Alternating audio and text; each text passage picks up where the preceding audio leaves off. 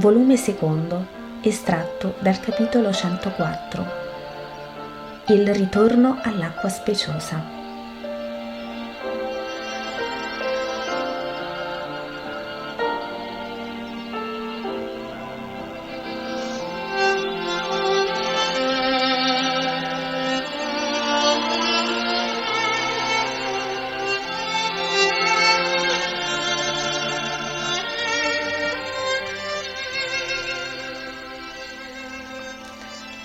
Gesù attraversa insieme ai suoi apostoli i campi piatti dell'acqua speciosa.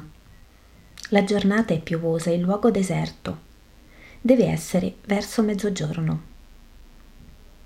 Gesù parla con l'Iscariota, al quale dà l'incarico di andare al paese per gli acquisti più urgenti. Quando resta solo lo raggiunge Andrea e, sempre timido, dice piano Mi ascolti, maestro? Sì, vieni con me, avanti. E allunga il passo, seguito dall'Apostolo, dilungandosi di qualche metro dagli altri. La donna non c'è più, maestro, dice accorato Andrea e spiega. L'hanno percossa ed è fuggita. Era ferita e sanguinava, il fattore l'ha vista. Sono andato avanti, dicendo che andavo a vedere se non c'erano insidie, ma era perché volevo andare subito da lei Speravo tanto di portarla alla luce. Ho tanto pregato in questi giorni per questo. Ora invece è fuggita. Si perderà. Sapessi dov'è la raggiungerei. Non direi questo agli altri, ma a te sì, perché mi capisci. Sai che non c'è senso in questa ricerca, ma solo desiderio, oh tanto grande da essere un tormento, di portare in salvo una mia sorella. Lo so, Andrea, e ti dico, anche così come sono andate le cose, il tuo desiderio si compirà. Non è mai perduta la preghiera fatta in tal senso. Dio la usa ed ella si salverà. Tu lo dici? Oh, il mio dolore si fa più dolce. Non vorresti sapere che ne è di lei? Non ti importa neppure di non essere tu quello che me la condurrai? Non chiedi come farà? Gesù sorride dolcemente, con tutto un brillare di luce nelle pupille azzurre. Uno di quei sorrisi, di quegli sguardi che costituiscono uno dei segreti di Gesù per conquistare i cuori. Andrea con i suoi occhi dolci, castani, lo guarda e dice Mi basta di sapere che venga a te. Poi io o un altro, che fa? Come farà? Questo tu lo sai e a me non necessita di saperlo ho tutto nella tua assicurazione e sono felice. Gesù gli passa il braccio dietro le spalle e se lo attira a sé in un abbraccio affettuoso che porta all'estasi il buon Andrea. E parla tenendosi così. Questo è il dono del vero apostolo.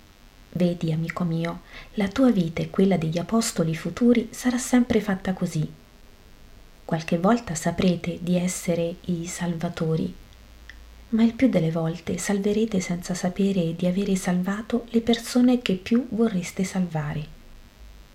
Solo in cielo vedrete venirvi incontro o salire al regno eterno i vostri salvati e il vostro giubilo di beati aumenterà per ogni salvato. Qualche volta lo saprete dalla terra. Sono le gioie che vi do per infondervi un vigore ancor maggiore per nuove conquiste. Ma beato quel sacerdote che non necessiterà di questi sproni per fare il proprio dovere. Beato quello che non si accascia per non vedere trionfi e dice non faccio più nulla perché non ho soddisfazioni. La soddisfazione apostolica, tenuta come unico incentivo al lavoro, mostra non formazione apostolica, avvilisce l'apostolato, cosa spirituale, a livello di un comune lavoro umano. Non bisogna mai cadere nell'idolatria del ministero. Non siete voi quelli che devono essere adorati, ma il Signore il Dio vostro. A Lui solo la gloria dei salvati. A voi l'opera di salvazione, rimettendo al tempo del cielo la gloria di essere stati dei salvatori. Ma mi dicevi che il fattore l'ha vista, racconta.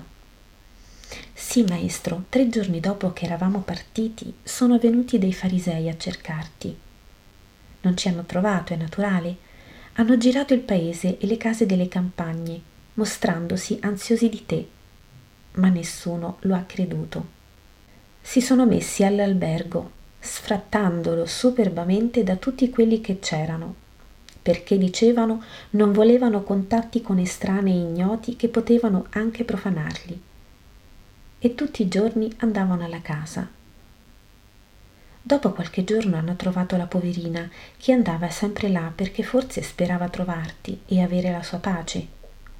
E l'hanno fatta fuggire, inseguendola fino al suo ricovero nella stalla del fattore Subito non l'hanno aggredita perché egli era venuto fuori coi figli e armati di randelli. Ma poi a sera, quando lei è uscita, sono tornati ed erano insieme ad altri. E quando ella fu alla fonte, assassate l'hanno presa, chiamandola meretrice e additandola all'obbrobrio del paese. E poiché lei fuggiva, l'hanno raggiunta, malmenata, le hanno strappato il velo e il mantello perché tutti la vedessero e ancora l'hanno picchiata, imponendosi con la loro autorità al sinagogo perché la maledicesse per farla lapidare, e maledicesse te che l'avevi portata in paese.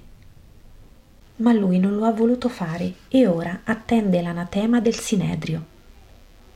Il fattore l'ha strappata alle mani di quei maningolghi e l'ha soccorsa, ma nella notte lei se n'è andata lasciando un bracciale con una parola scritta su un brandello di pergamena ha scritto Grazie, prega per me. Il fattore dice che è giovane e bellissima, benché molto pallida e magra. L'ha cercata per le campagne perché era molto ferita, ma non l'ha trovata e non sa come possa essere andata lontano. Forse è morta in qualche posto e non si è salvata. Ma no, risponde Gesù. No, non è morta o non si è perduta? La volontà di redenzione è già soluzione, dice Gesù. Anche fosse morta sarebbe perdonata perché ha cercato la verità mettendosi sotto i piedi l'errore. Ma non è morta. Sale le prime pendici del monte della redenzione, io la vedo. Curva sotto il suo pianto di pentimento, ma il pianto la fa sempre più forte, mentre il peso decresce io la vedo, procede incontro al sole. Quando avrà salita tutta la china, ella sarà nella gloria del sole Dio. Aiutala col tuo pregare. Oh mio Signore, Andrea è quasi esterefatto di poter aiutare un'anima alla sua santificazione. Gesù sorride più dolce ancora e dice Bisognerà aprire le braccia e il cuore al perseguitato sinagogo e andare a benedire il buon fattore. Andiamo dai compagni a dirlo loro. Ma mentre, rifacendo il cammino già fatto, raggiungono i dieci che si sono fermati in disparte, comprendendo che Andrea è in colloquio segreto col maestro, viene di corsa l'Iscariota.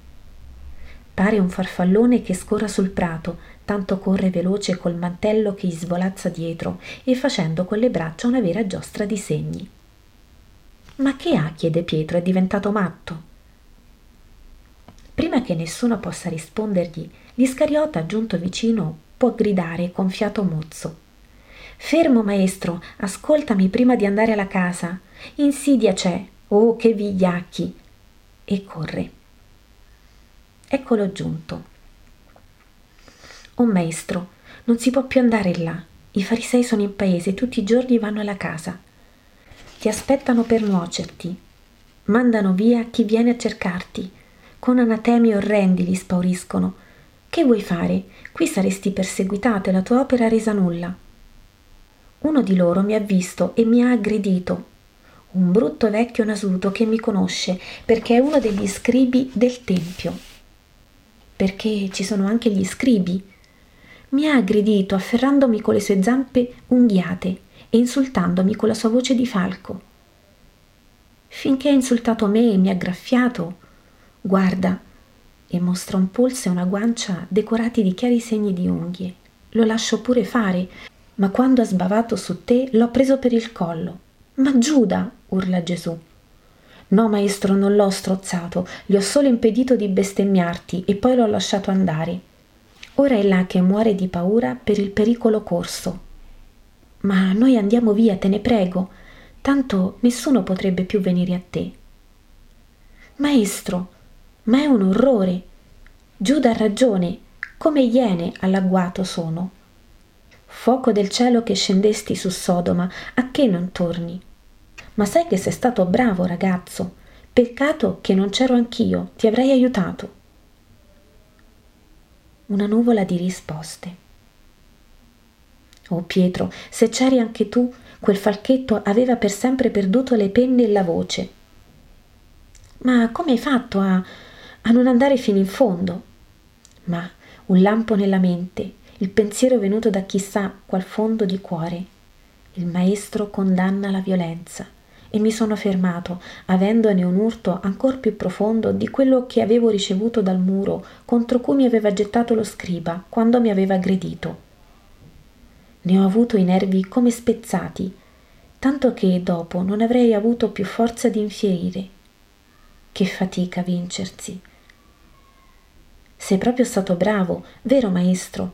Non esprimi il tuo pensiero Pietro è tanto felice all'atto di Giuda che non vede come Gesù sia passato dal luminoso viso di prima ad un volto severo, che gli scurisce lo sguardo. Apre la bocca per dire Io dico che sono più disgustato del vostro modo di pensare che della condotta dei giudei. Loro sono dei disgraziati nelle tenebre.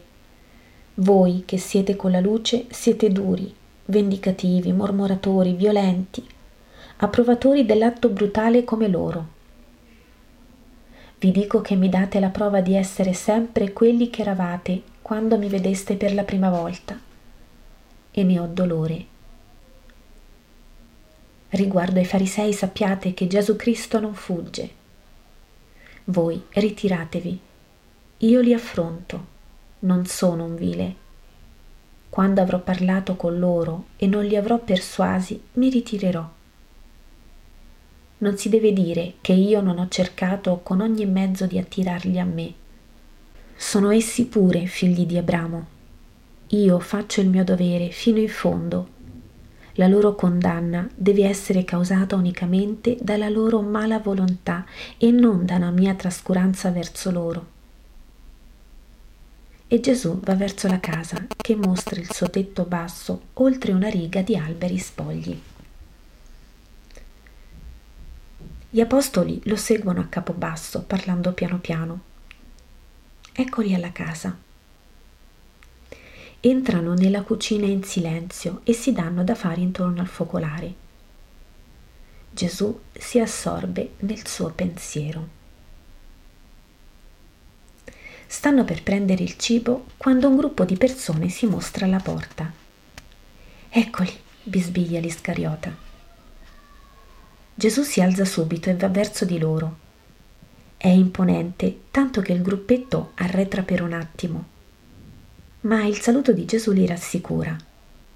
La pace sia con voi, che volete. Allora i vili credono di poter tutto osare e arrogantemente intimano in nome della legge santa ti ordiniamo di lasciare questo luogo, tu, turbatore delle coscienze, violatore della legge, corruttore delle tranquille città di Giuda. Non temi la punizione del cielo, tu scimmiottatore del giusto che battezza il Giordano, tu che proteggi le meretrici. Via dalla terra santa di Giuda, che il tuo alito non giunga da qui entro la cinta della città sacra. Io non faccio nulla di male, insegno come rabbi, guarisco come taumaturgo, caccio i demoni come esorcista. Queste categorie sono pure in Giudea e Dio, che le vuole, le fa rispettare e venerare da voi. Io non chiedo venerazione, chiedo solo di lasciarmi fare del bene a coloro che hanno infermità, nella carne, nella mente o nello spirito perché me lo vietate? Tu sei un posseduto, vattene! L'insulto non è una risposta. io vi ho chiesto perché me lo vietate, mentre agli altri lo permettete. Perché sei un posseduto e scacci i demoni e fai miracoli con l'aiuto dei demoni. E i vostri esorcisti allora, con l'aiuto di chi lo fanno? Con la loro vita santa. Tu sei un peccatore e per aumentare la tua potenza ti servi delle peccatrici, perché nel connubio si aumenta il possesso della forza demoniaca. La nostra santità ha purificato la zona della tua complice, ma non permettiamo che tu resti qui per non attirare altre femmine. Ma è casa vostra questa? chiede Pietro che è venuto vicino al maestro con aspetto poco raccomandabile non è casa nostra, ma tutto Giuda e tutto Israele è nelle mani sante dei puri di Israele. Che sareste voi, termina l'Iscariota, venuto anche lui sull'uscio e che termina con una risata beffarda. E poi chiede: E l'altro amico vostro dov'è? Trema ancora? O vergognosi, andatevene e subito, altrimenti vi farò pentire di silenzio Giuda. E tu, Pietro, torna al tuo posto udite voi, farisei e scribi. Per il vostro bene, per pietà dell'anima vostra, io vi prego di non combattere il verbo di Dio. Venite a me, io non vi odio. Capisco la vostra mentalità e la compatisco, ma vi voglio portare ad una mentalità nuova, santa, capace di santificarvi e darvi il cielo. Ma credete che io sia venuto per combattervi? Oh no, io sono venuto per salvarvi. Sono venuto per questo. Vi prendo sul cuore. Vi chiedo amore e intelletto. Appunto perché siete i più sapienti di Israele, dovete comprendere più di tutti la verità. Siate anima e non corpo. Volete che io ve ne supplichi in ginocchio? Dite una parola a me che attendo. Maledizione, diciamo. Va bene, è detto. Andate pure, io pure andrò. E Gesù volge le spalle tornando al suo posto. Curva il capo sul tavolo e piange.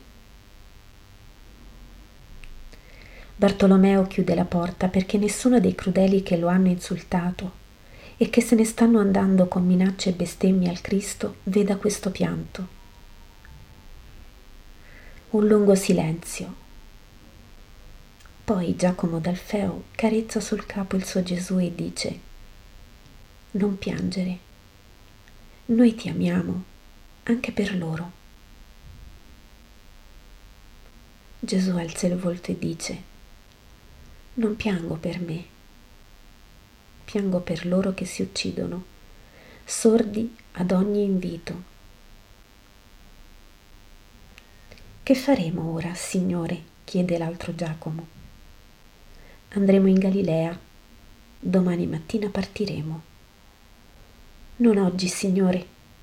No, devo salutare i buoni del luogo e voi verrete con me.